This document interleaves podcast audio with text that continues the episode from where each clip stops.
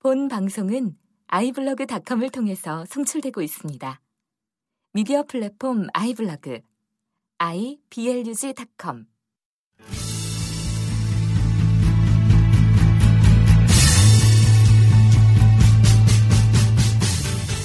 네, 안녕하세요. 막을 수 없는 국민의 수다. 막국수 시작합니다.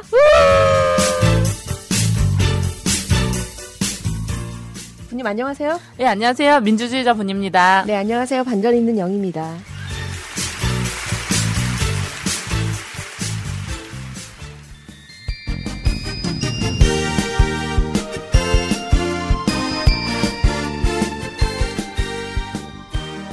예, 라디오 반민특위에서 광고 말씀 드릴게요. 12월 19일. 제가 생일이 3월 19일이잖아요. 19라는 숫자를 되게 좋아해요. 저도요. 저 로또 찍을 때 19번 꼭 찍어요. 어, 저도- 한 번도 당첨된 적 없어요. 맞아요. 저도 3월 예, 19일. 예. 집중 촛불 1주년. 언제나 우리 1주년 이런 거 되게 중요하게 생각하잖아요. 음. 아, 근데 요즘 안녕들 못 하신 분들 때문에 굉장히 많이 오실 것 같은데, 이날이 목요일이에요. 음. 예, 토요일로 헷갈리지 마시고요. 그래서 집중 촛불 1주년 기념대회를 하니까 예, 많이 참석해 주시면 좋을 것 같아요. 12월 19일 오후 7시 서울시청 광장입니다. 예, 이날은 프로그램 굉장히 많네요. 함세웅 신부님의 특별 강연도 있고 노래를 찾는 사람들의 특별 공연도 있고 시민분들의 뭐 합창도 있고 물론 이제 뭐 안에 재미있는 내용이나 의미 있는 내용들이 굉장히 많이 있겠죠. 예. 네. 제목은 관건 부정선거 1년 민주주의 회복 국민대회입니다. 예. 뭔가. 어, 좀 괜찮네요. 네. 예. 뭐 후원하실 분들은 뭐 국정원 시국회의 사이트 들어가시면 뭐 계좌번호도 있고요. 네. 그날 많이 와주시는 게 더 큰 후원이 아닐까 음. 이렇게 생각이 드네요. 예. 그- 거기 종북 시스터즈라고 출연하거든요. 아 그러세요? 예. 종북 시스터즈? 아좀 음. 촌스럽네. 벨로스라. 제가 오늘 저 벨로스. 예, 네, 벨로스 종북. 시스터즈. 예. 예, 하니까 많이 박수 네, 부탁드리고요. 영님이 나오신대요. 그래서 많이 박수 쳐주세요. 네. 근데 19일 날이 1주년 기념 대회잖아요. 근데 저희가 음. 매주 토요일 날 촛불 집회를 했었어요. 맞아요. 그래서 아 아쉽다. 이거 이어 나가야 된다. 그래서 시국회의에서 지금 이제 정확히 논의된 건 아니고 그 이제 어, 안녕하십니까의 주인공들과 이제 음. 대학생들이 우리 토요일 날 마- 매주 나가겠다. 이래서 토요일 날도 아마 촛불이 잡힐 계획이 있다고 하네요. 네. 네, 그래서 주중에 참여하지 못하시는 지방에 계신 분들이라든가 이런 분들은 주말에도 어, 집회가 있을 예정이라고 합니다. 음. 예.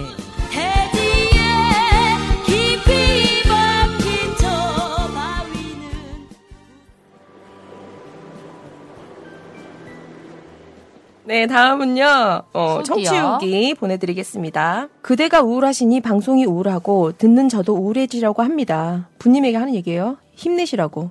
날도 춥고 그런데 힘내세요. 파이팅. 그나저나, 진 씨는 목소리도 아름다우신데, 날로 삐를 받아서 좋다. 어, 그리고 선님 힘내세요. 심심한 조의를 깊이 드립니다.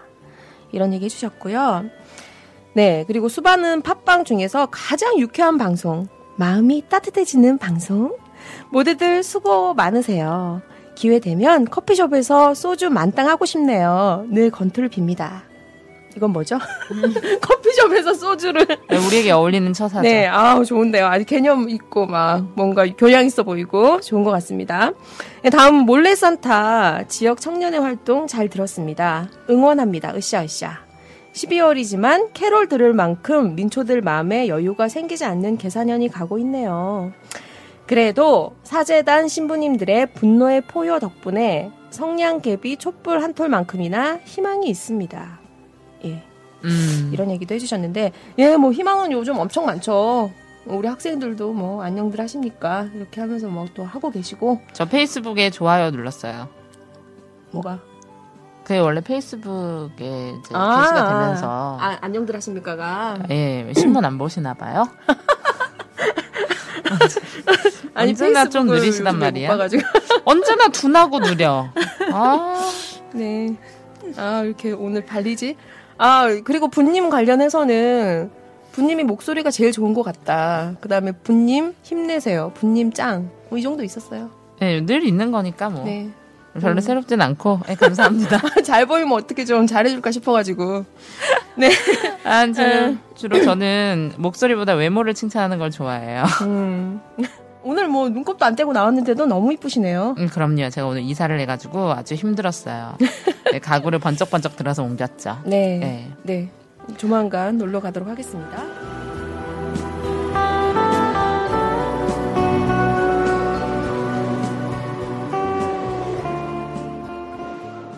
어, 막국수 출연하시는 분은요, 김은진 교수님이십니다. 이분은 원광대 법학 전문대학 교수님이시고요. 어. 그 다음에 로스쿨 아니에요? 로스쿨? 법학 그렇지. 전문 로스쿨?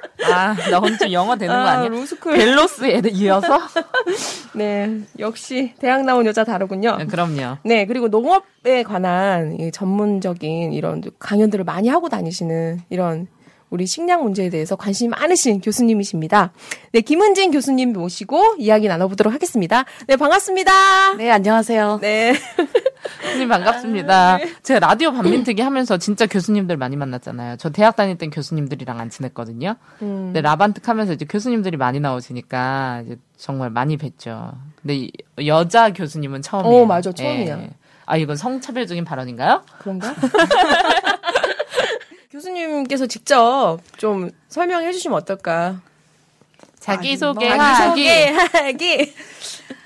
우선 저는 그 사실은 교수라는 직함이 어색할 정도로 아직까지 익숙하지 않고요.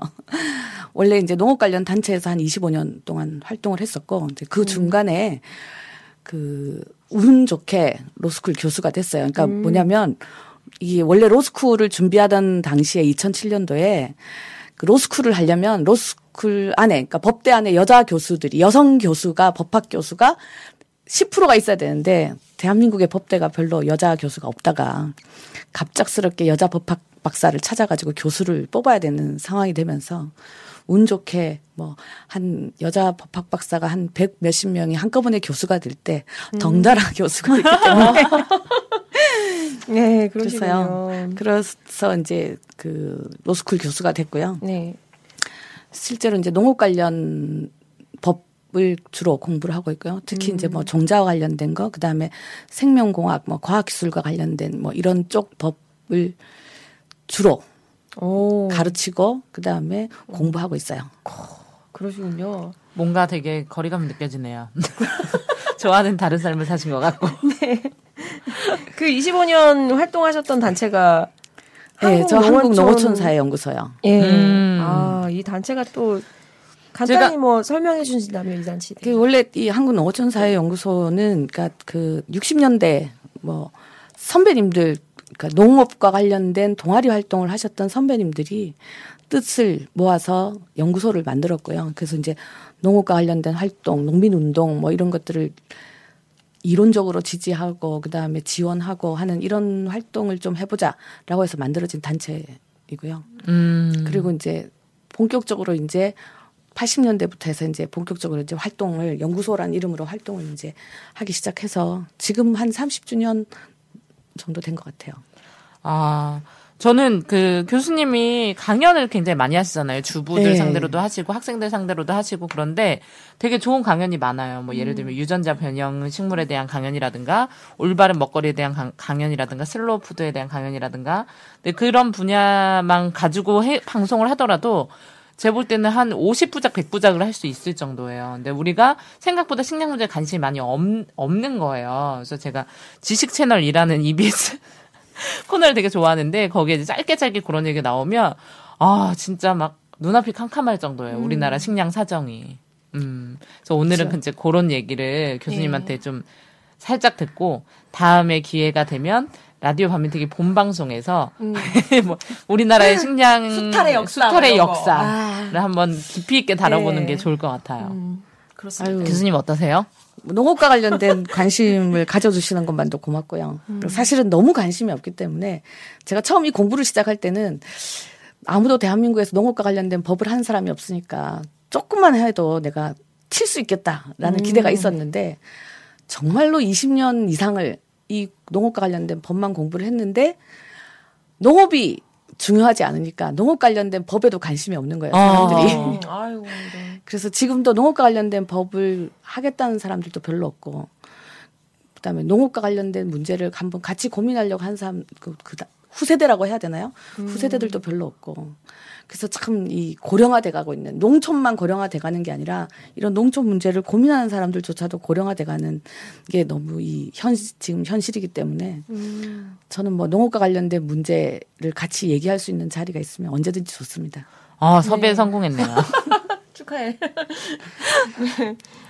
근데 농업 문제는 굉장히 심각한 문제들이 너무너무 많잖아요. 뭐, 예를 들면은 이제, 일단 농업 자금률이 굉장히 우리나라 식량 자금률이 떨어지는 문제들도 있고, 뭐, 예를 들면 종자 문제, 로얄티 문제들도 굉장히 크고, 다음 환경 호르몬이나 아니면 뭐, GMO 이런 문제도 굉장히 큰데, 어떤 문제가 그래, 오늘 막국수는 이제 짧으니까 가장 큰 문제라고 생각하세요, 선생님? 일단 제일 큰 문제는 이거를 거래 대상으로 잡는다라는 거예요. 그러니까 먹을거리라는 음. 것 자체는 생존 인권의 문제인데 생존권 인권의 문제인데 이거를 거래 대상, 그러니까 돈벌이의 대상으로 생각을 하고 그거를 다루기 때문에 가장 큰 문제가 되죠. 그래서 대표적인 게 이제 뭐 지금 뭐 FTA는 뭐 여러 가지 얘기 나오는데 WTO, 뭐 FTA, 뭐 TPP 뭐 얘기 나오는 이런 것들이 전부 다 다가 사실은 거래의 대상, 돈벌이의 대상으로만 생각하는 이게 가장 큰 문제라고 생각해요. 그쵸. 그러니까 우리 아이들이 이렇게, 어, 소위 말하는 돈 많은 나라에서 살면서도 중국산 찐쌀을 먹을 수밖에 없고, 이런 거죠, 뭐. 음. 돈벌이의 대상, 인권의 대상. 아, 인권 문제. 대단히 심각한 문제인 것 같은데, 지금 TPP도 진행 중이고, 뭐, FTA는 이전부터 진행 중이었고, 이렇게 되고 있잖아요. 그래서 간략하게 TPP가 뭔지, 그 다음에 이 FTA와는 어떤 차이점이 있는지, 이런 얘기. 2차 세계는 끝나고 나서 가트 체제에 들어서면서부터 FTA라는 거, 그러니까 자유무역 협정이라는 거는 좀 있- 계속 있어 왔어요. 근데 네. WTO 하에서의 FTA하고 다른 거죠. 음. 그러니까 그 전에 FTA라고 했을 때는 뭐냐면 아예 없었던 건 아니고, 그러니까 처지가 비슷한 나라라고 해야 되나요? 그러니까 처지가 비슷한 나라, 이 처지라는 것이 꼭 안 좋은 의미가 아니라, 그러니까 주어진 상황이 비슷한 나라들이 어떻게 한번 스스로 자구책을 마련하는 이런 이런 분위기에서 시작을 했던 게 사실은 FTA 자유무역 협정이었는데 그게 이제 가장 대표적으로 이제 나프타 그러니까 네. 북아메리카 자유무역 협정에서 깨진 거죠. 그러니까 뭐냐면 처지가 비슷한 나라끼리 있어 올 줄 알았는데 그래서 스스로가 한번 이렇게 이런 세계 경제의 흐름이 아니라 그 아주 지역적이라거나 아니면 몇 개의 나라들이 뭉쳐가지고 우리끼리 한번 해보자라는 지역적인 이런 측면이 있었던 것이 완전히 사라진 게 나프타 때문이죠. 그러니까 왜냐하면 그게 캐나다, 미국부터 해가지고 뭐 멕시코 이렇게 쭉 내려가면서 네. 처지가 전혀 다른 나라들이 어, 하나의 자유무역. 협정에 묶이니까 거기에서 이제 벌써 이제 차이가 나는 음. 그러니까 차이가 나면서 무역에서 당연히 불평등이 생겨나고 그러면서 이제 이게 지금의 WTO 이후에 FTA도 가장 심각한 문제가 되는 건데 근데 그렇기 때문에 FTA 자체도 사실은 양자간 지금 현재 알려진 건 대부분 다 양자간 협정처럼 알려져 있는 게 사실인데요. 그러니까 두 나라가 협정을 하는 거고 네. 그래서 그 지금 대부분 다 두 나라에서 협정을 하는 것도 이런 분위기가 생긴 것도 그 WTO가 95년도에 출범을 하고요. 그다음에 2001년도에 WTO 하에서의 다자간 협정이 시작이 됐어요. 이게 이제 보통 카타르 도하에서 시작이 돼서 도하 개발 아젠다라고 하는데 이게 2001년도에 시작을 했는데 지금 2003년 2013년이잖아요. 네. 아직까지 타결이 안 됐어요. 거기 안에 있는 굉장히 많은 주제들이 있는데 협, 협- 협상 현안들이 있는데 그것들이 타결이 안 된 상태로 지금까지도 지속이 되거든요. 지속이 되면서 이제 2000년대 중반이 들어서면서 그러니까 소위 말할 때 이제 미국이 전술을 바꿨다고 해야 되나요? 그러면서 이제 양자간 협정으로 돌린 거죠. 왜냐하면 나라들이 DDA 하에서는 똘똘 뭉친 나라들이 그룹을 지어가지고 이렇게 의견을 내기 때문에 음. 이런 걸 그러니까 왜 있잖아요. 그 똘똘 뭉쳐서 깨지 못할 때는 각기 격파를 한다. 음. 이렇게 하는 이런 측면도 좀 있고 그러면서 이제 FTA가 주로 이제 양자간 협정, 협정, 그러니까 두 나라 사이에서 그 두 나라에게 독특한 어떤 놓, 놓여진 문제들을 해결하기 위한, 그러니까 이게 그렇죠. 뭐 우리- 한미 우리 입장에서는 FTA, 해결이 아니지만. FTA 음. 해결이 아니지만 그런 식으로 이제 두 나라 간의 협정으로 음. 주로 알려져 있고요. TPP 같은 경우는 그거하고는 좀 다르게 뭐냐면 다자간 협정이긴 한데 도하개발 아젠다처럼 전 세계적인 게 아니라 그러니까 TPP 자체가 환태평양 해가지고 이제 태평양을 삥 둘러서 음. 한 나라인데 이것도 처음에 시작은 좀 처지가 비슷한 나라라 비슷하게 이렇게 뭐 칠레니 싱가포르니 그래서 요런 몇- 몇몇 나라들이 했는데 이것도 이제 미국이 끼어들면서 완전히 성격이 바뀐 거죠. 그렇죠. 그러면서 일본도 예. 끼어들었잖아요. 그러니까 일본은 아직까지는 이제 공식적으로 끼어든다라는 의사 표현을 을 구체적으로는 안 하고 아, 있는데요. 그래요? 그러니까 우리나라가 이제 한 거고 그러니까 이게 이거 이제 이걸 가지고 사람들이 말할 때 미국이 중국을 견제하기 위한 거 아니냐라고 음. 하는 뭐 분석하는 사람들도 있고요. 근데 이게 이제 결과적으로는 뭐냐면 처지가 서로 다른 나라들이 그러니까 미국의 지배하에 다시 놓이게 되는 구조를 네. 또 만들게 되죠. 음. 그래서 그 이미 만들어진 틀, 그러니까 TPP가 이제 이미 만들어진 틀이 있는데 우리가 요 안에 들어간다라는 얘기는 이미 만들어진 틀 안에 들어간다는 거고요. FTA는 그래도 이미 만들어진 틀은 아니고 협상 여하에 따라서 바뀔 수 있는 여지가 있는데 그러니까 이런 차이가 엄청나게 크겠죠. 근데 그럼에도 불구하고 지금 우리가 FTA를 추진하거나 이미 타결된 나라들이 대부분 다가 TPP에 해온 국가이기 때문에요. 이게 지금 냉정하게 따지면 일본 하나 남은 셈이죠. 우리나라가 이제 일본하고만 FTA가 체결되면 뭐 열, 12개 나라랑 다 FTA를 체결한 거나 똑같으니까요. 아, 그래서 뭐, 이거 그런 측면에서 봤을 때는 TPP 자체가 가지고 있는 그 파급력이라고 해야 되나요? 그러니까 이런 것들은 FTA보다 훨씬 더 심각한 문제라고 할 수 있죠. 아, 음. 그러면 이제 정부에서는 많이 TPP도 뭐 예를 들면 뭐 우리 뭐 이제 다른 거 할 때처럼 WTO 안에서 이제 FTA를 했음에도 불구하고 그것도 이제 굉장히 좋게만 선전을 하고 굉장히 악 조건이나 이런 게 많은데도 그랬던 것처럼 TPP도 굉장히 크게 홍보를 할 것 같아요. 지금 이미 뭐 그뭐 경제 성장 효과가 뭐 2% 이상 될 것이다라고 얘기를 하고 안 하면 뭐 마이너스 몇 프로인데 하면 몇 프로 플러스 몇 프로다라고 벌써 정부가 홍보를 하기 시작했죠. 아, 왜 이렇게 우리는 근데 그런 거 다 했는데 막 G20 회의도 하고 FTA도 하고 다 했는데 그거 왜못 이런 거죠? 진짜 왜 이런 거야? 아 정말 아니 뭐 그래서 사람들 되게 식량 문제가 굉장히 어 지구를 놓고 봐도 엄청 중요한 문제거든요. 예를 들면은 이제 뭐 이제 과학이나 기술이나 의학이라든가 아니면 환경 문제에도 다 식량 문제에 엄청나게 크게 걸려 있는 거예요. 뭐 지구 온난화라든가 이런 문제에서도. 근데 식량 문제 되게 터부시하고 이제 뭐 좀 가볍게 생각하고 이렇게 생각하는 이면에 뭐가 있냐면 사람들이 우리나라 사람들이 이 농업이나 뭐 이런 FTA 문제 하면은 얘기하면 다 뭐라 그러냐면 아 중국산 사 먹으면 된다고 중국산 싸다고 안 굶어 죽는다고 요즘 시기에 막 이렇게 얘기를 하는데 제가 중국에서 5년 살았잖아요. 중국의 물가가 제가 살았을 때에서 지금까지 이제 한 7, 8년 동안 농업 물가가 거의 8배에서 10배 정도 뛰었거든요. 농업 생산물만요. 앞으로 중국산이 쌀 거라고 사람들 왜 보장 생각하는지. 모르겠고, 예, 중국에 이제 그런 말이 있어요. 모짜렐라 치즈 가격이 엄청나게 오른 거 아세요? 어. 예, 엄청나게 중국에서요? 예, 올랐는데 전 세계적으로 올랐는데 네. 그 이유가 뭔지 아세요? 중국인들이 피자를 먹기 시작하면서부터예요. 근데 이게 그 그러니까 먹을거리와 관련돼서 사실은 우리에게 참 많은 교훈이 있었는데 음. 우리가 그 너무 모르고 넘어가는 게 아닌가 싶은데 그러니까 실제로 2008년도에 아시다시피 전 세계적으로 식량 폭동이 일어날 뻔 했던 나라들도 있고 뭐 식량 폭동이 실- 실제로 일어났던 나라들도 있는데 저는 그그 당시에 필리핀 문제를 꼭 얘기를 하고 싶거든요. 근데 어. 2008년도에 필리핀이 무슨 일이 있었냐면 쌀을 배급을 했어요 나라에서요 예. 국민들에게요. 예. 왜냐하면 폭동을 막기 위해서요. 아. 근데 그 왜 그럼 필리핀에서 이 폭동이 일어나느냐가 중요한 건데 필리핀이요 실제로 국제 벼 연구소가 거기에 있어요. 네. 그러니까 왜 국제 벼 연구소가 있냐면 필리핀이 여러 개의 섬으로 돼 있기 때문에 굉장히 많은 섬으로 돼 있어서 벼 품종이 굉장히 다양하고요. 네. 벼 농사가 굉장히 잘 되는 조건을 가지고 거기 있어요. 또 이모작 하잖아요.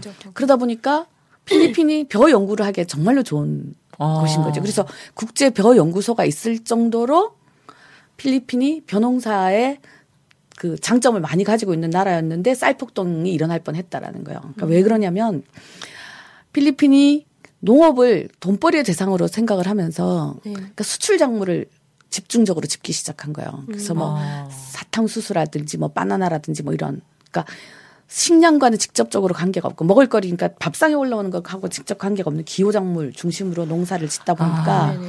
그리고는 뭐라고 생각을 했냐면 태국이나 베트남에 벼가 많 쌀이 많으니까 음. 쌀은 거기서 수입해서 먹으면 된다. 된다라고 생각하고 오랫동안 지내왔어요. 음. 근데 2008년도 초에 무슨 일이 있었냐면 국제 곡물 기업들이 있어요. 그러니까 뭐냐면 그 농산물과 관련돼서 모든 가격을. 결정하는 그러니까 선물 거래를 통해 가지고 농산물 가격을 좌지우지하는 곡물 기업들이 2008년도 초에 갑작스럽게 이제 벼 그러니까 쌀값을 완전히 폭등을 시킨 거예요. 음. 그러니까 이제 태국하고 베트남이 곡물 기업이에서 쌀값이 저렇게 올라갈 때는 올해 무슨 일이 일어날지도 모른다라는 불안감을 느낀 거죠. 네. 그러니까 그 불안감 때문에 태국하고 베트남이 쌀 수출 금지 조치를 내렸어요. 아. 그러니까 당장 그 쌀 수출 금지 조치를 내리니까 그 타격이 첫 번째로 이제 그 쌀을 수입해서 먹던 필리핀으로 간 거예요. 그렇구나. 그래서 필리핀이 쌀 폭동을 막기 위해서 배급을 했거든요. 쌀 배급을. 그러니까 그 말은 결국은 뭐냐면 중국산을 먹으면 되지. 값싼 걸 언제든지 수입해서 먹으면 되지라고 해가지고는 절대 문제가 해결이 안 된다는 거예요. 그러니까 그래서 우리가 보통 이걸 얘기를 하는 이제 식량 주권 얘기를 하고 우리가 그 주권 개념에다가 주권이라는 게 이제 뭐냐면 국민이 뭔가 주인이 되는 거잖아요. 맞아요. 그러니까 완전히 국민이 주인이 된다라는 거는 국민이 뭔가를 선택을 한다는 얘기고 식량 주권 얘기를 할 때도 마찬가지로 이제 식량과 관련된 문제를 국민들이 스스로 선택할 수 있는 이런 기회가 주어져야 되는데 실제로 이제 국민들이 스스로 선택할 기회가 없다라는 거죠. 그럼요. 선진국 중에서 예, 실제로 식량 자급률이 우리나라만큼 낮은 나라는 없거든요. 네. 뭐 예를 들어서 그러다가 잘못해서 뭐 중국에 태풍이라도 와가지고 거기서 쌀 묶어버리면 그렇죠. 완전 우리나라도 똑같은 그러니까 우리나라 이제 그. 과거에 배추 파동 났을 때 배추가 한 포기에 15,000원까지 음. 올랐을 때 그때 중국 애들이 뭐 배추 싸게 팔지 않았잖아요. 그렇죠. 다, 예. 갑자기 가격을 올려서 굉장히 오랫동안 걸리고 음. 어, 야, 뭐 그때 이명박 대통령의 유명한 말이 있었죠. 양배추 김치 담가 먹으면 된다고 양배추도 얼마나 비쌌는데. 어, 그런 개소리 막 했었죠. 네. 음. 사실. 식량은 에너지보다 더 큰 무기거든요. 그렇죠. 예, 국가적인 문제에서 보면 음.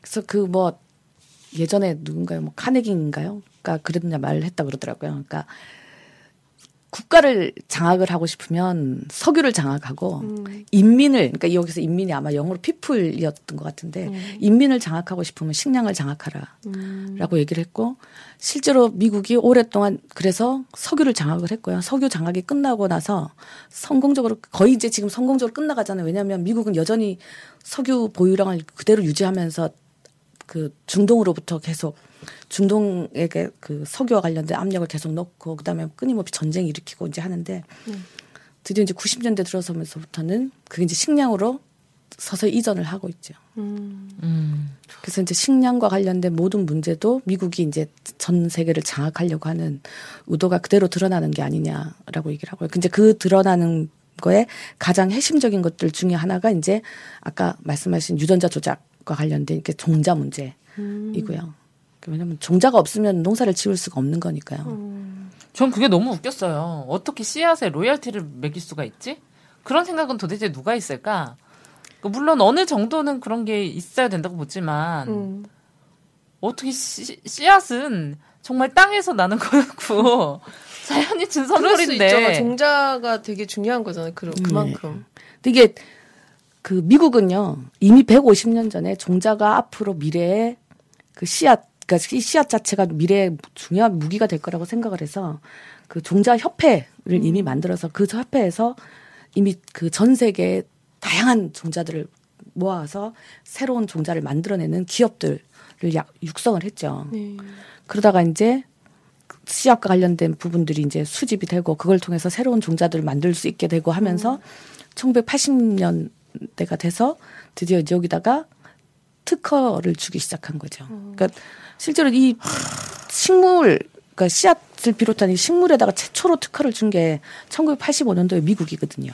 정말 웃긴 애들이야. 근데 우리나라도 우리나라의 품종들이 굉장히 많잖아요. 그리고 우리나라 기후에 알맞고 굉장히 품질도 높고 이런 씨앗들이나 종자들이 굉장히 많았는데 제가 알기로 한 두 번 정도 대량으로 외자로 팔아 넘긴 걸로 아, 아는데 첫 번째가 이제 일제 식민지 때. 그다음에 두 번째 IMF 때 많이 팔았던 것 같은데 맞나요? 네. 이 IMF 때 이제 대표적으로 이제 우리나라의 종자 회사들 중에서 업계 종자 업계로 따져가지고 1등, 2등, 3등 뭐 다 미국 기업으로 넘어갔죠. 아, 아 근데 이렇게 되면 종자를 팔아 넘겼어. 이런 아, 개종자 같은 나라를 만나. 종자가 안 좋으니까 종자를 팔아 넘기는 거지. 근데 뭐 그 이거 새로운 종자를 개발하는 사람들도 그러니까 모든 사람들이 다 그런 건 아닌데요. 개발하는 과학자들도 음. 자신들에게 이 대꾸 대가가 주어지는 네. 기업에다가 그냥 잘 줘요. 그러니까 뭐냐면 우리나라 기업은 대가가 충분하지 않다고 생각하면 일본 기업이나 미국 기업에다가 로얄티를 팔기도 하고요. 음. 로얄티 받고 팔기도 하고. 근데 요즘에 막 관리 자체. 유전자 조작 이렇게 해가지고 되게 문제가 많잖아요. 네. 근데 어쨌든 이렇게 되면 유전자 조작을 하면 많이 대량 생산을 할 수 있으니까 그렇게 할 테고. 근데 실제로는 대량 생산은 안 되고요. 어, 근데 그러니까 왜 그런 거를?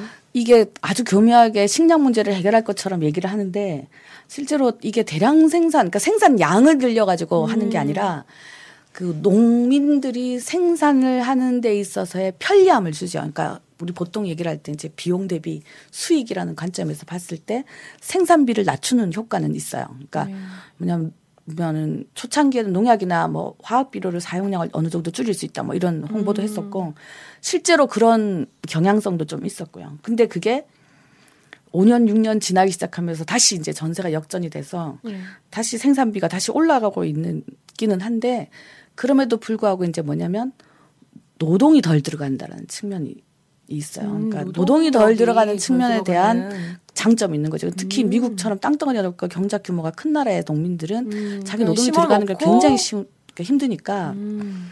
그래서 이게 2010년인가요? 그러니까 미국이 유전자 조작 종자를 심기 시작하고 15년 만에 유전자 조작 종자 뭐 9, 15년이라고 미국 농무성에서 지- 그 나온 보고서가 있는데 음. 그 보고서에 보면 농민들에게 GMO 종자를 유전자 조작 종자를 심어서 장점이 있다면 무엇입니까? 그랬더니 농민들 대답 중에 상당 부분이 뭐였냐면 농사를 짓는데 투여하는 시간이 조금 줄어들어서 그 시간에 다른 알바를 해서 돈을 벌었다. 이런 답변들이 있어요. 똑같구만. 농민의 네. 현실은 똑같아. 거기나 우리나. 아 그러면 그것들이 가지는 위험성들이 되게 많을 거잖아요. 위험성과 관련돼서 이게 이제 과학기술과 관련돼서 음. 얼마나 집요하게 자본들이 이 과학기술까지 장악을 하고 가느냐라는 거를 진짜 전형적으로 보여주는 사례라고 네. 생각을 하는데 그이 유전자 조작 종자와 관련돼서 각종 실험들이 있어요. 음. 그 각종 실험을 하는데 주로 쥐 실험을 하거든요. 어.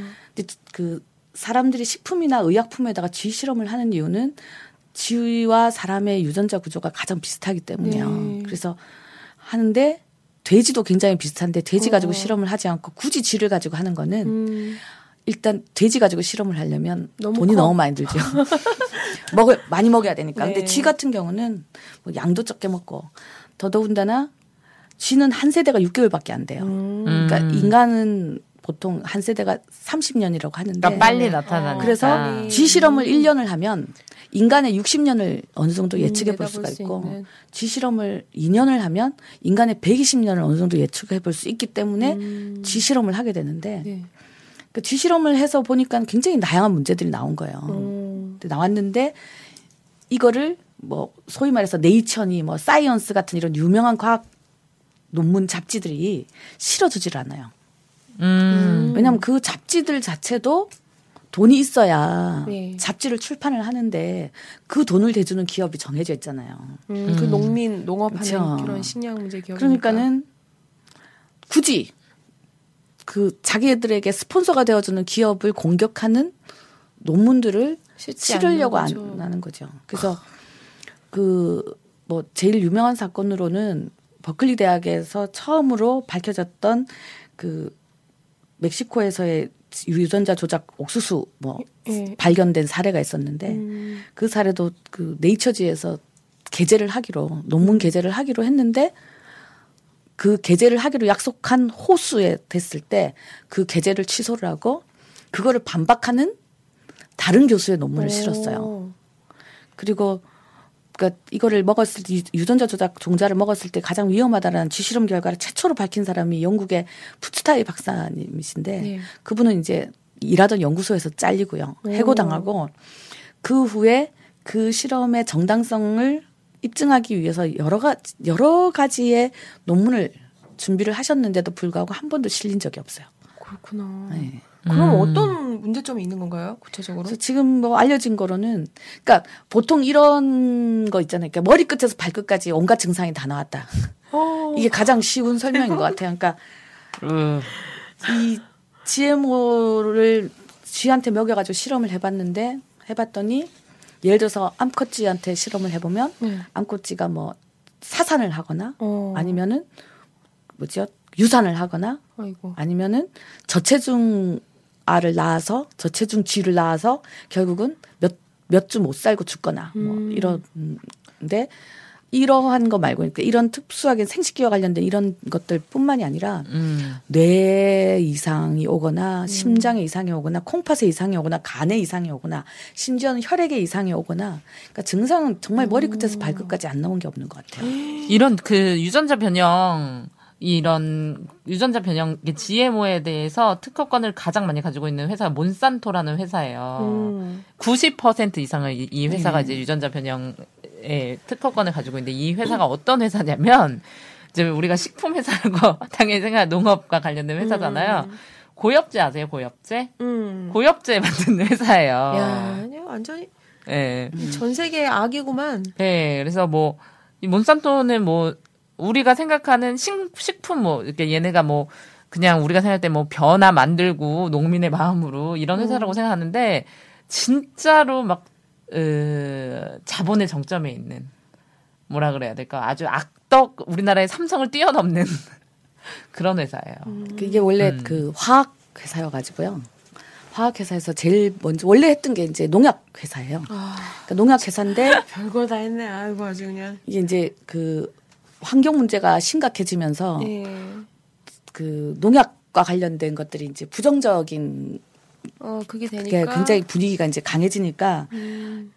나름의 기업 이미지를 제고하기 위한 방편이라고도 할 수 있죠. 그러니까 몬산토 입장에서는요. 그러니까 아, 그래서 자신들의 시장 지배 구조를 바꾸지 않기 위해서. 그러니까 그동안에는 농약을 팔아가지고 전 세계의 농약 시장을 장악하고 있었는데 그걸 통해 가지고 그 농업을 좌지우지할 수 있다고 기대를 했는데 그 농약과 관련된 위기가 나오니까 그 문제를 극복을 해서 다시 한번 시장을 지배하기 위한 방편으로 이제 종자 회사를 사들이기 시작했고요. 음. 그래서 그렇게 해서 사들인 종자 회사를 가지고 그 회사가 가지고 있는 종자와 자신들이 가지고 있는 화학, 농화학, 그러니까 농약과 관련된 기술과 이런 것들을 과학적으로 짬뽕을 시켜서 만들어내는 게 오늘날의 이제 생명공학이니까요.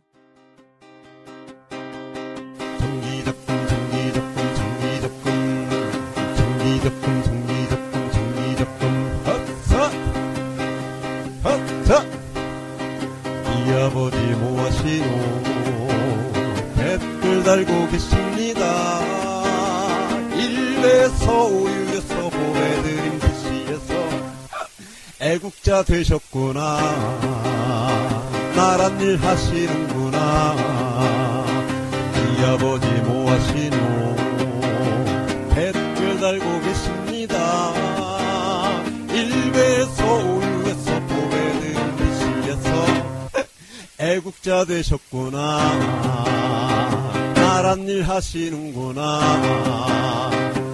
애국자 되셨구나 나란 일 하시는구나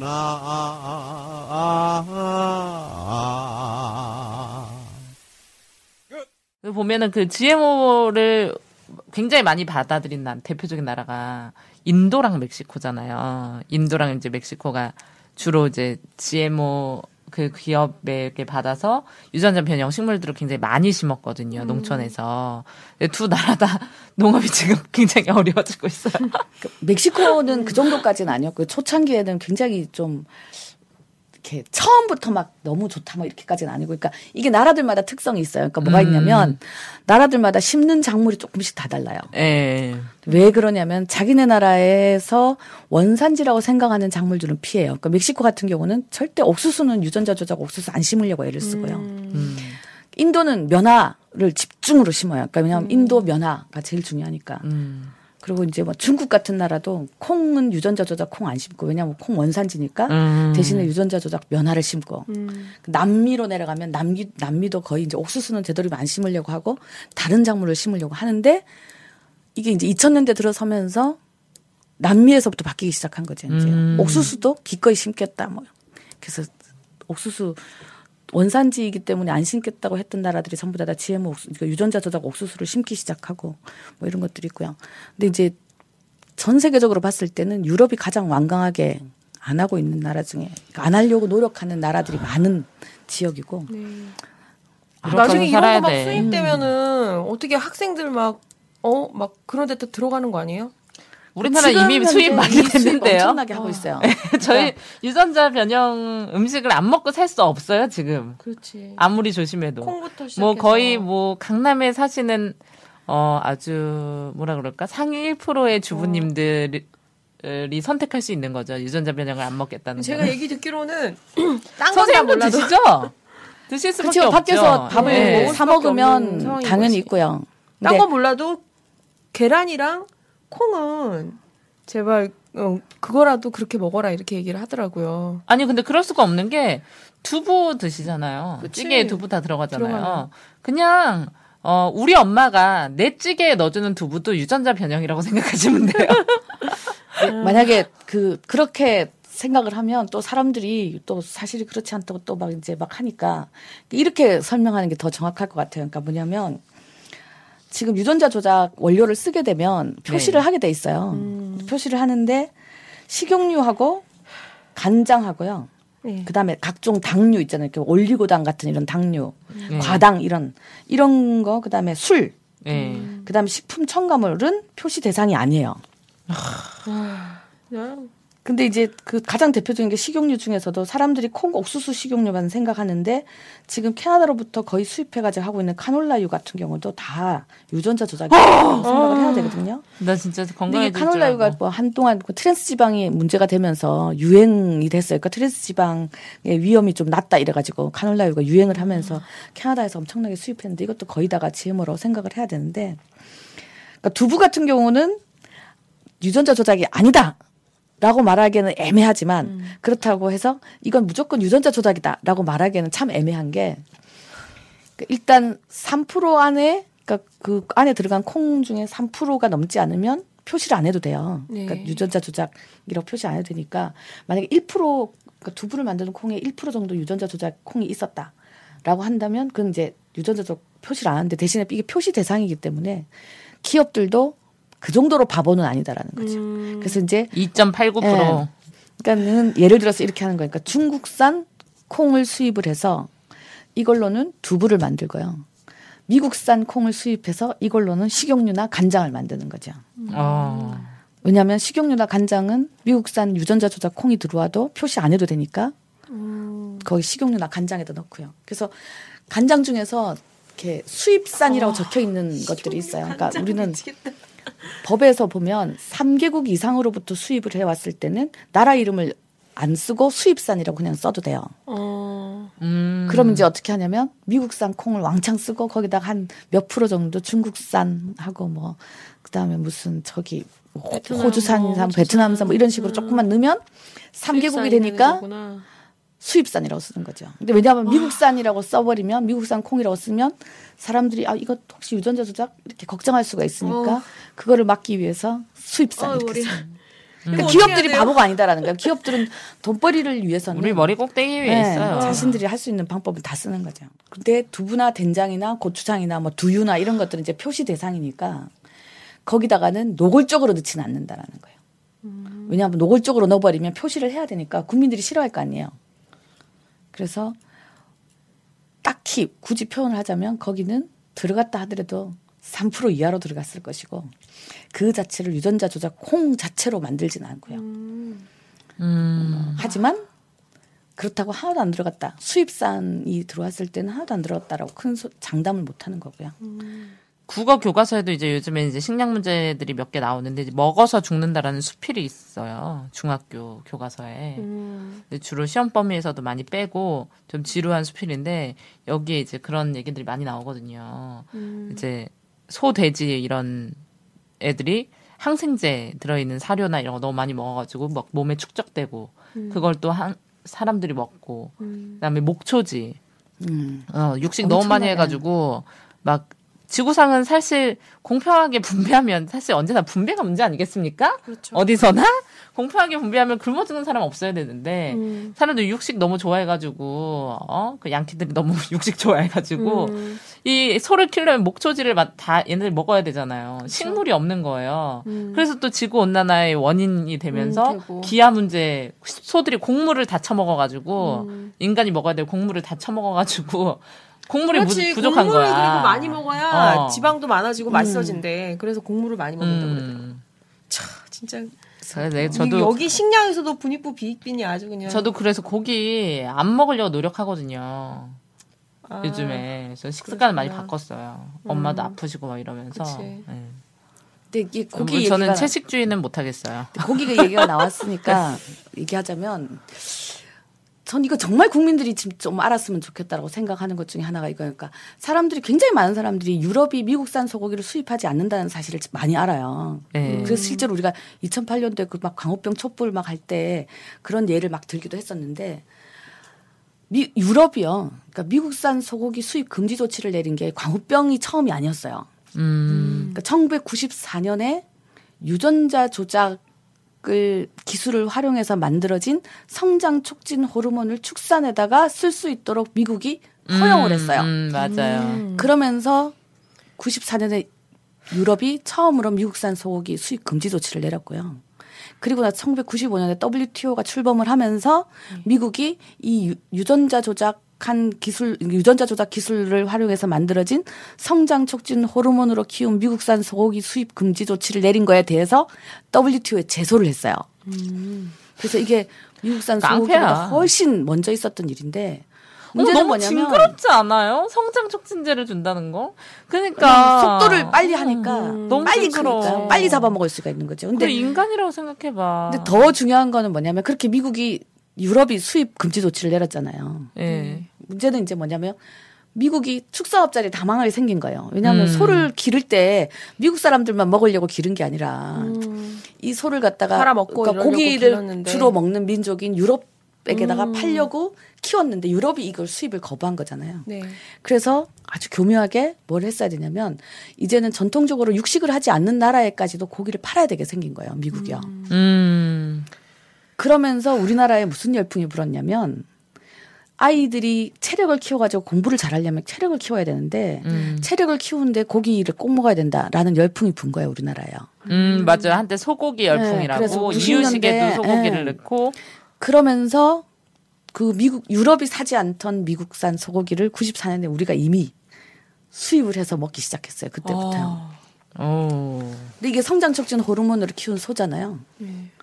근데 이게 10년이 지나서 2000년대 초반이 되면서 우리나라에 무슨 문제가 생기기 시작했냐면 아이들에게서 성조숙증 문제가 사회 네, 문제가 되기 맞아요. 시작했어요. 음. 저는 어떤 생각이 드냐면 어 저도 굉장히 성적으로 되게 조숙했었거든요 어릴 때. 뭘 말이 좀 그런가? 네.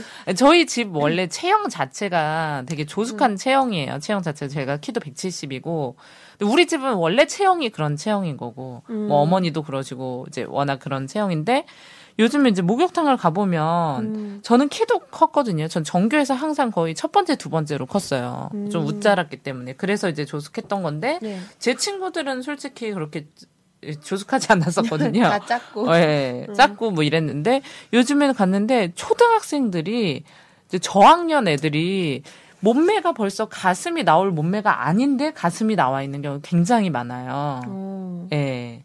그러니까 이게 우리도 이제 여자 여자들이니까 자기 2차 성징 겪을 때 보면 어 뭐 예를 들면 허리가 들어가면서 뭐 피부에 뭐 여드름이 나거나 뭐 이제 뭐 하얘지거나 이런 같은 증상들이 있거든요. 음. 근데 몸은 유치원생 몸인데 가슴만 볼록 나와 있다거나 음. 이런 일들 많고 생리 있잖아요. 음. 생리를 엄청 빨리 해요, 요즘 애들이. 초등학교 2, 3학년 때 어, 생리를 진짜? 해요. 예, 9살. 예. 어, 나 진짜 충격적이다. 근데 진짜. 이거를 이제 어머니들이 생각하기에는 아 이게 서구화되었다라고 생각하신 경우들도 많이 있어요. 많이 음. 있거든요. 음. 근데 좀 굉장히 빠른 경우고요. 우리나라보다 더 이제 심각한 문제는 당연히 미국 미국의 회사니까 미국 사람들도 인연이 많으니까 미국한테도 이 그 아까 그 회사가 엄청 미국 자국민한테도 이런 걸 되게 많이 팔아요. 어마어마하게 팔거든요. 미국은 지금 평균 수명이 줄고 있어요. 의학이 굉장히 발달된 나라가 미국이잖아요. 근데 이게 의료 민영화 때문이기도 하지만 굉장히 큰 문제가 이제 식량 문제거든요. 이 식, 식사 문제예요. 이 성장 촉진이라는 게 키를 키우는 게 아니라 모든 속도를 빨리 하는 건데 그래서 이게 어, 디서 나타나냐면 그러니까 어, 너무 징그러워. 우리가 보통 얘기를 할 때 인간의 생체 주기로 보면 40대부터 노화를 한다고 얘기를 해요. 네. 그러니까 그래서 40대부터 노화를 촉 더디게 하는 상품들이 굉장히 많잖아요. 네. 그중에 가장 대표적인 것 중에 하나가 뭐냐면 여성들의 주름 개선, 콜라겐, 피부 콜라겐. 탄력 유지와 관련된 화장품들이에요. 어, 보톡스, 보톡스. 어, 이 화장품들이 몇년 전까지만 해도 40대 여배우들이 광고를 했거든요. 예. 음. 지금 30대 누가 하냐면 여배우들은 30대가 해요. 오. 그러니까 뭐 그 30대들이 뭐 내 피부 나이 뭐 이러면서 텔레비전에서 20대 광고하잖아요. 맞아, 맞아. 근데 이게 40대에 분명히 와야 되는 노화가 지금 30대 여배우들이 노화 걱정하는 오. 화장품 광고를 하는데도 이상하지 않은 사회가 됐다는 거예요. 아, 그 노화가 빨리 진행된다는 네. 거죠. 그러니까 그만큼 그래. 모든 속도가 빨라져가지고 그 제가 이제 외국에서 있었단 말이에요. 저 외국 이제 학교도 다녔었는데 우리나라 사람들이 이제 초등학생들이 외국 여자들 되게 부러워해요. 왜냐면 걔네는 이미 초등학교 6학년 때 엄청 글래머러스하고 되게 예뻐 아가씨처럼. 근데 고등학생 되면 진짜 아줌마 되거든. 고등학생 되면 진짜 우리나라 애엄마 같이 엄청 많아 그런 사람들이. 얼굴 막 피부 막 주근깨 엄청 많고 몸매 막 펑퍼짐하고 막 이런. 금방 또 이렇게 되는 거예요. 그래, 맞아요. 예전에 서구가 된 사람들 보면 되게 늙어 보이고 그런 음. 경우 많았던 것 같아요. 근데 이제 엄마들은 그저 쭉쭉빵빵 이기만 하면 성공이라고 생각을 하니까요. 음. 네. 근데 사실은 그래서 고기를 이렇게 먹이는 문화 자체, 우리나라의 이 문화 자체가 고기를 뭐 안 먹어서 우리가 체력이 떨어져가지고 뭐 한다.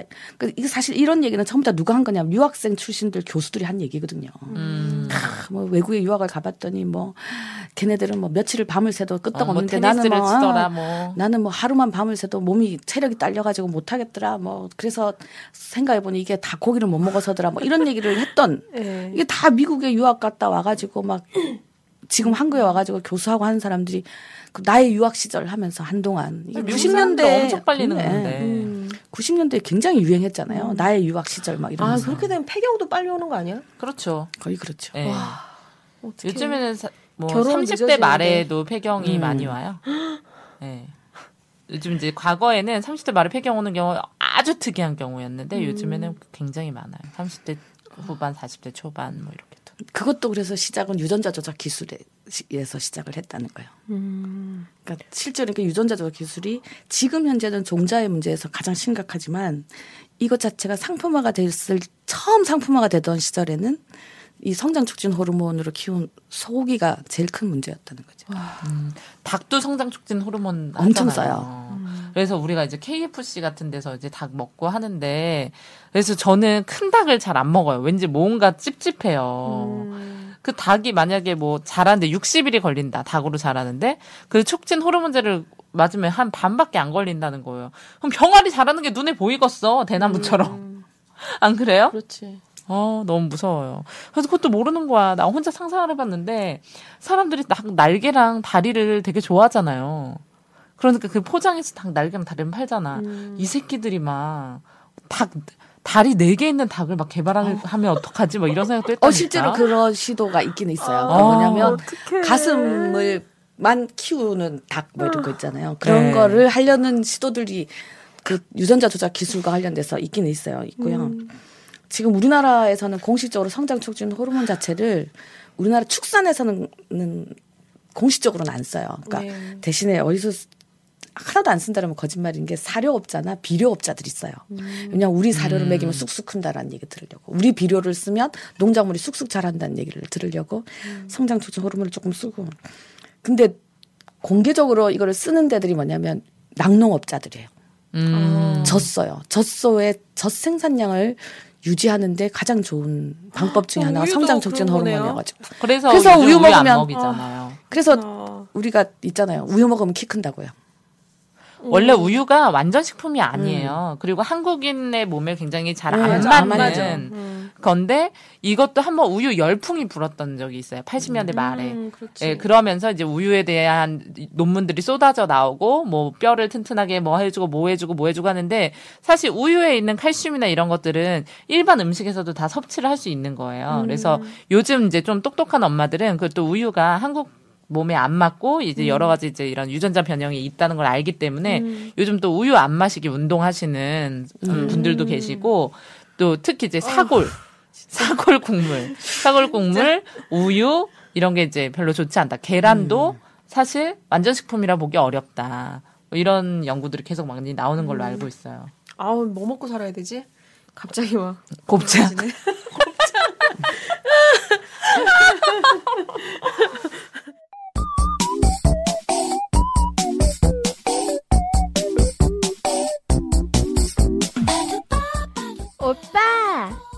푸타가 뭐야? 푸타 통과되면 우리 글로벌 코리아 되는 거야? 그럼 샤넬 가방도 싸지는 거야? 이런 개념 없는 정말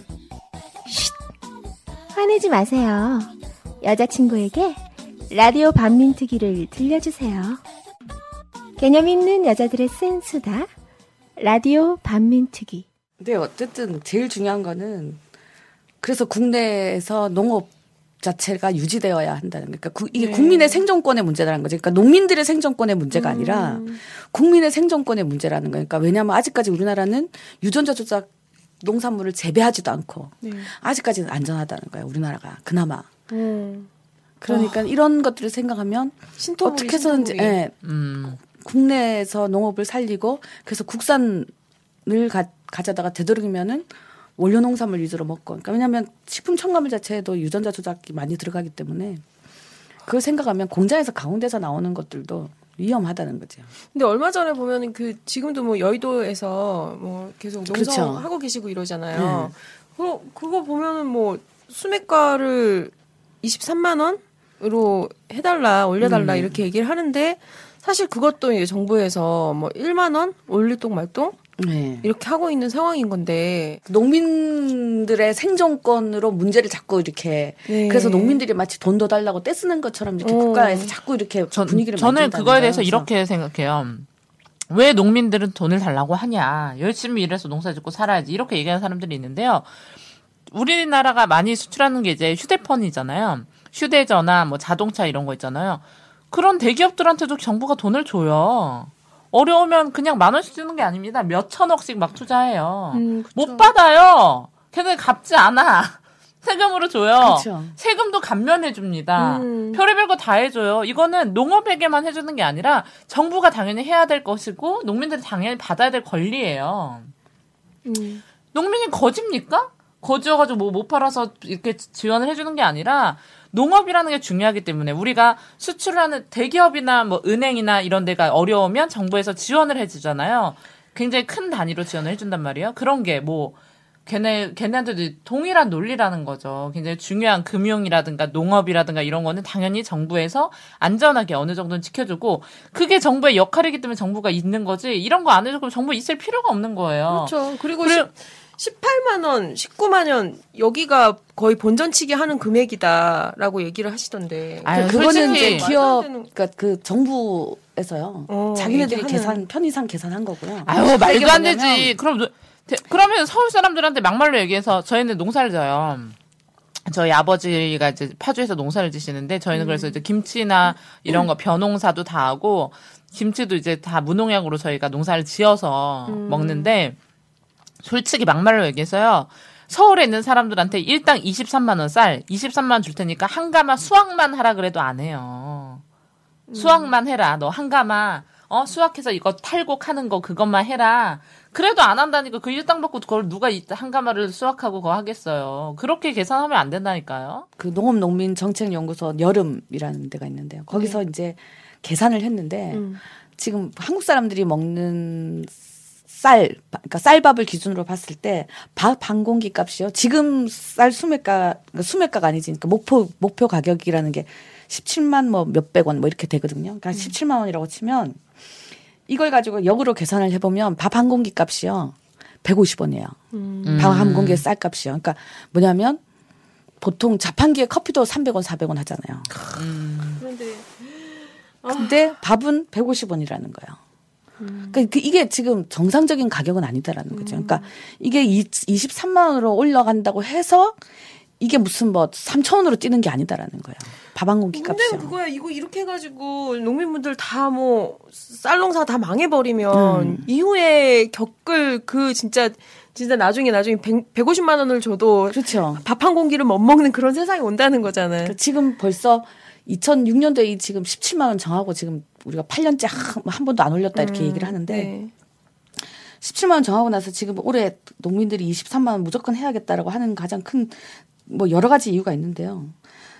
이쪽에서 지금 하는 게 17만 원 가지고 도저히 생산비가 보장이 안 돼가지고 벼농사 양을 줄였어요 농민들이요. 음. 어느 정도 어느 정도 이걸 줄였는데 지금 줄여가지고 그 전까지 식량 자급률에서 벼만큼은 100% 라고 했는데 지금은 이미 80%대로 낮아졌어요.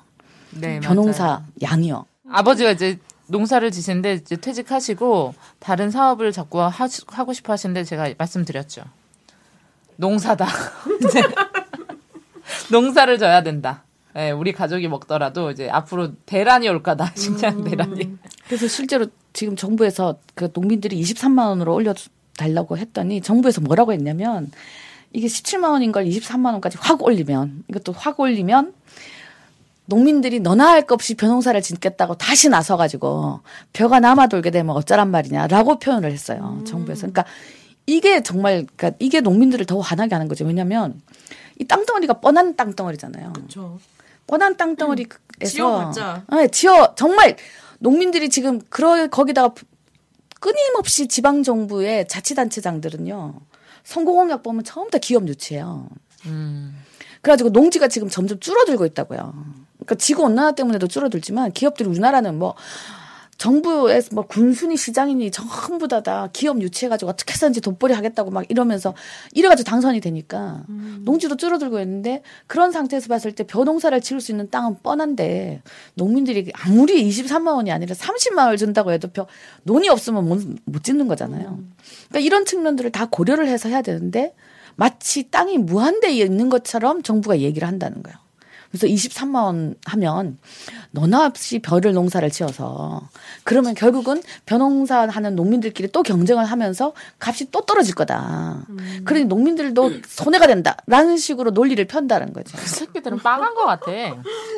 몽골 사나? 왜, 왜 그러지? 아, 근데 농사 너무 힘들어요. 그래서 진짜 농민들이 진짜 자살률이 높잖아요. 예.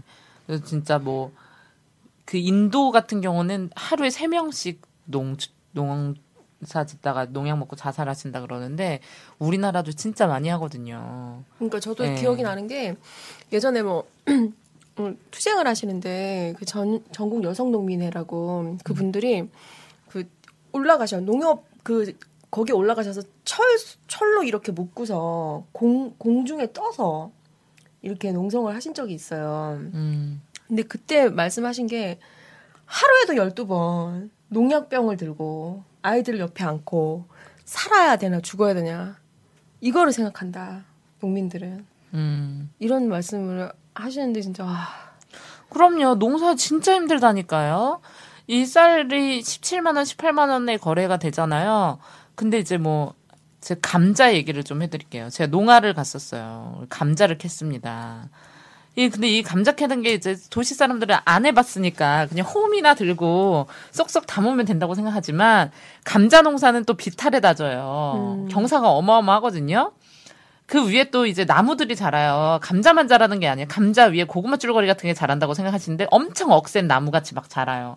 그럼 그걸 낫으로 다 베요. 그런 다음에 이제 며칠 있다가 그게 좀 약간 마르면 거기 이제 감자를 호미를 캐는 거예요. 그럼 그걸 감자 상자에 넣죠. 그 비탈기를 오르락 내리락 하면서 감자를 줍는 거예요. 너 광원도로 갔었구나. 예. 근데 안 그런 데도 있단다. 그 감자가 한 상자에 농협에 매수하는 가격이 3,000원이에요. 음. 예. 근데 씨발 내가 이렇게 생각 들더라고. 나 같으면 3,000원 나한테 그거 준다고 한 박스 나는 그것만 하라 그래도 안 할 것 같은 거야. 근데 씨 뿌리죠. 뭐 퇴비 주죠. 뭐. 아 이건 답이 안 나오는 거야. 그렇죠. 저도 학생들 데리고 갔는데 그 학생이 그런 거예요. 하루 해보니까 너무 고생스러운 거지.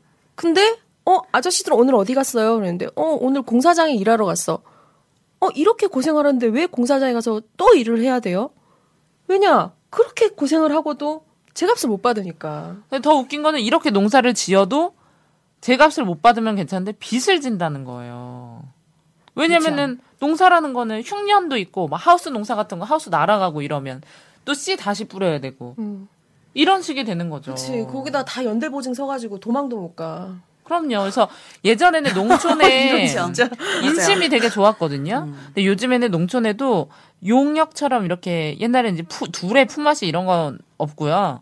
이렇게 그 농촌에 돈을 받고 일하러 오는 할머니들이 있어요. 음. 그 할머니들 일- 일당이 하루 종일 2만 5천 원이에요. 땡볕에서 감자 줍고.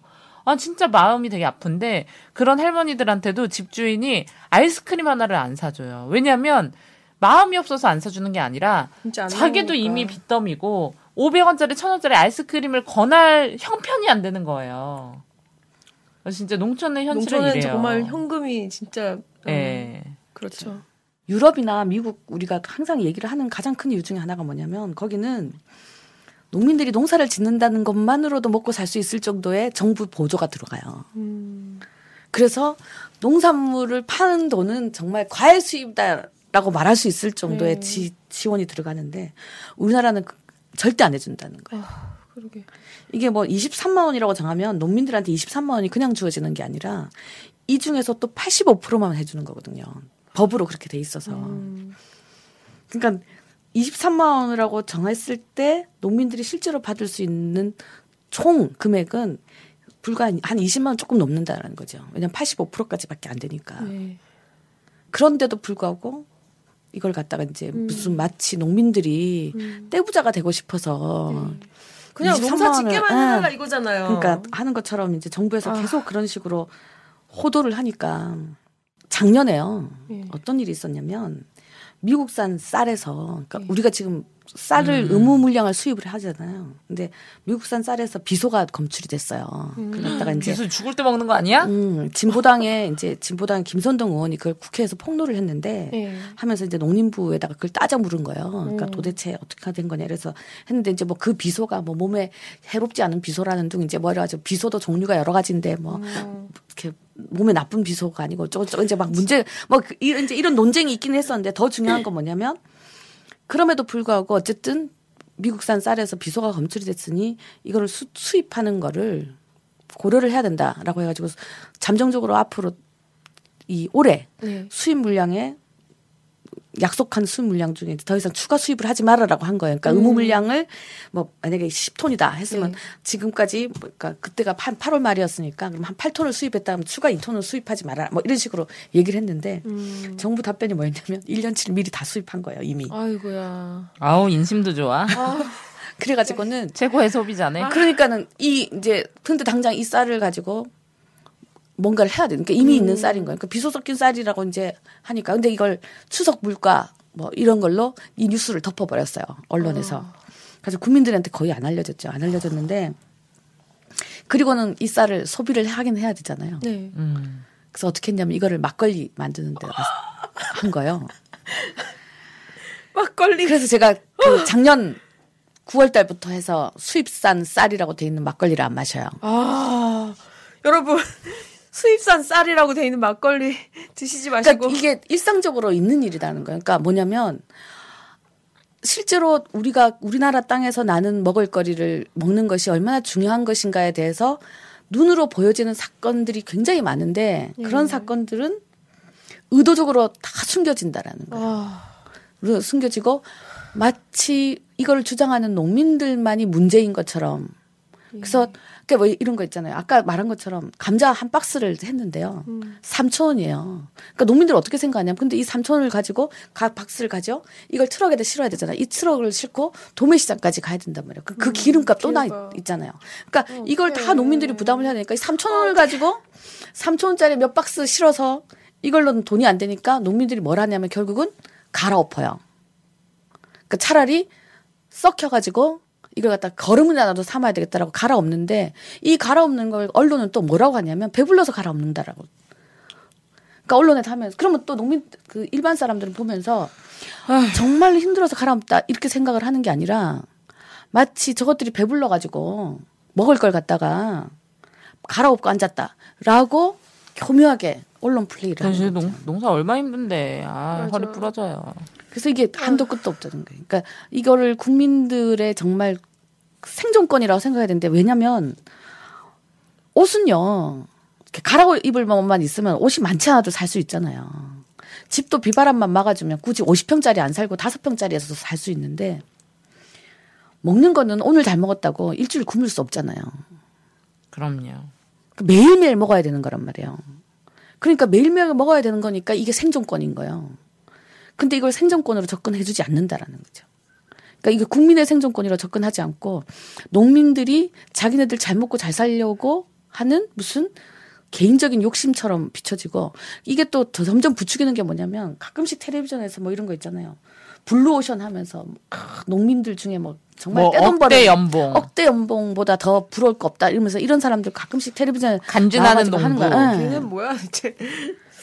그러면서 뭐 이제 서울대 출신의 음. 귀농 성공기 뭐 이런 거. 그러니까 이런 걸 비춰주면 마치 대한민국의 모든 농민들이 그렇게 사는 것처럼 그런 농, 그렇게 사는 농민들은 정말 100명도 채 안 되는데 정부가 농민의 문제에 이렇게 관심이 없는 이유가 뭔가 이렇게 얘기를 했더니 사람들이 농민이 너무 적어졌기 때문이래요. 그리고 나이가 많으시니까 음. 언제 들어가실지 모르고 거의 뭐 농민의 분들 만나도 거의 형님 막 오빠 이렇게 부르는 분들이 뭐 50대 50살. 분들이 어, 청년회 그렇죠. 뭐 그렇지. 이러시죠. 그래서 이제 뭐 하- 그 계속 농민들 숫자가 지금 우리가 처음 전국 농민의 총연맹, 전국 여성 농민의 총연합이 생길 때가 80년대 말 이럴 때요. 천만 농민 이랬거든요. 네, 맞아요. 근데 지금 250만이에요. 네.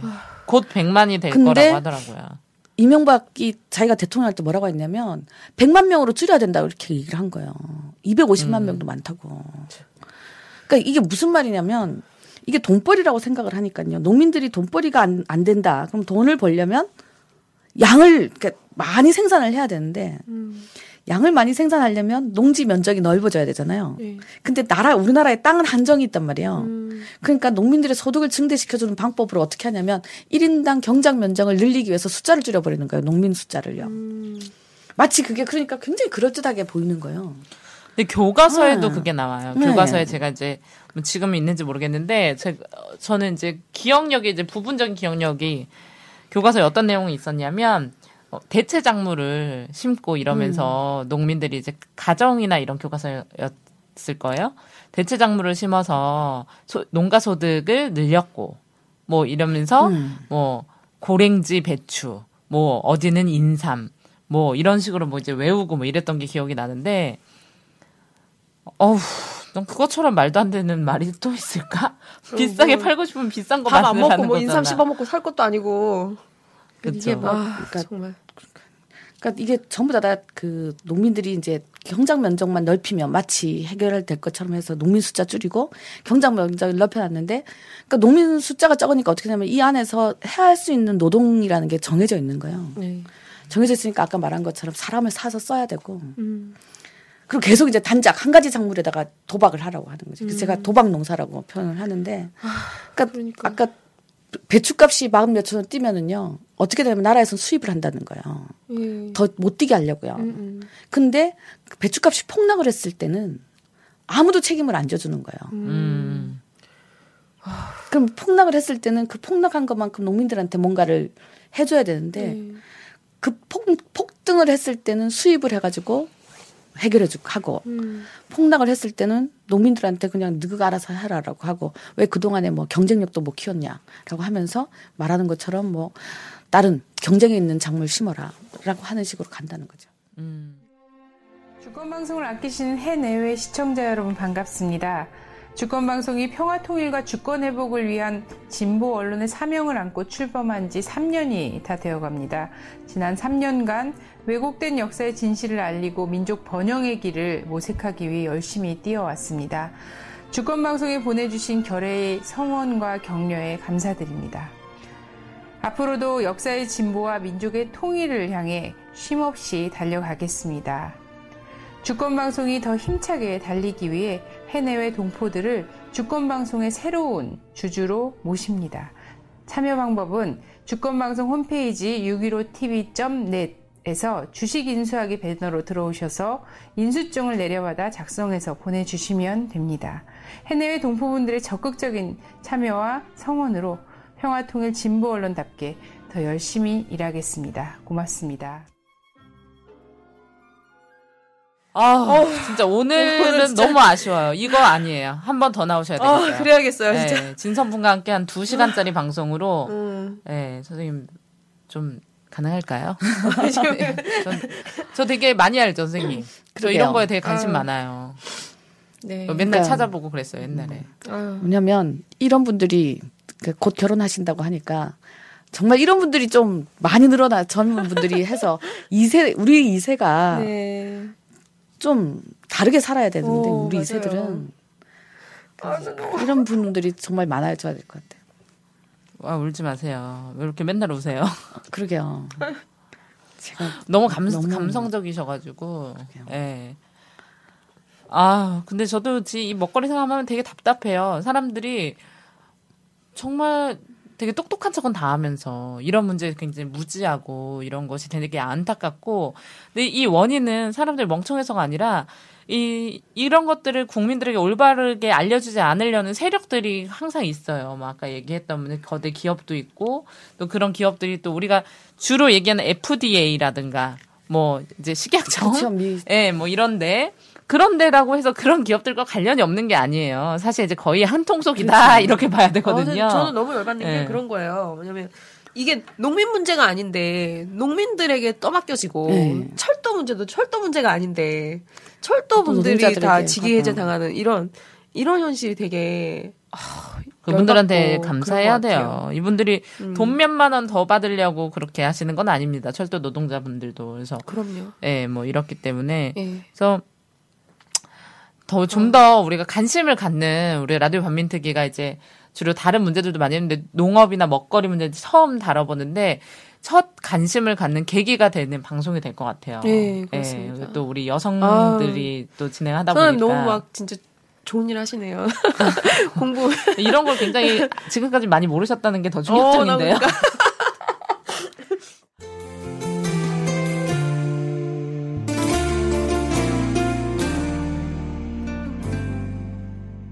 예, 너무 감사드리고요.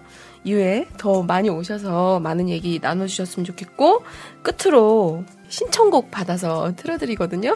그럼 그래서- 이제 오늘 뭐 했으니까 지금 국회 앞에서 농성도 하는데요. 네.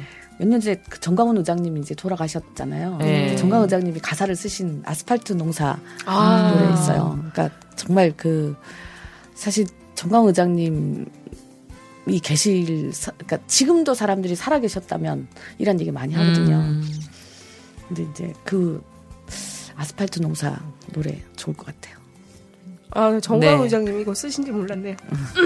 이 뭐 농사가 지금 아스팔트 농사를 해야 농사가 살아날 이런 상황입니다. 그래서 아스팔트 농사 들으면서 이 시간 마치도록 하겠습니다. 네, 감사합니다. 예, 오늘은 네, 감사합니다. 끝나고 이제 국내산 음식을 셋이 먹는 걸로 아, 그럽시다. 네, 건강한 식생활 네. 첫 걸음을 내, 내디딥시다. 어, 네. 안녕히 계세요. 네, 안녕히 계세요.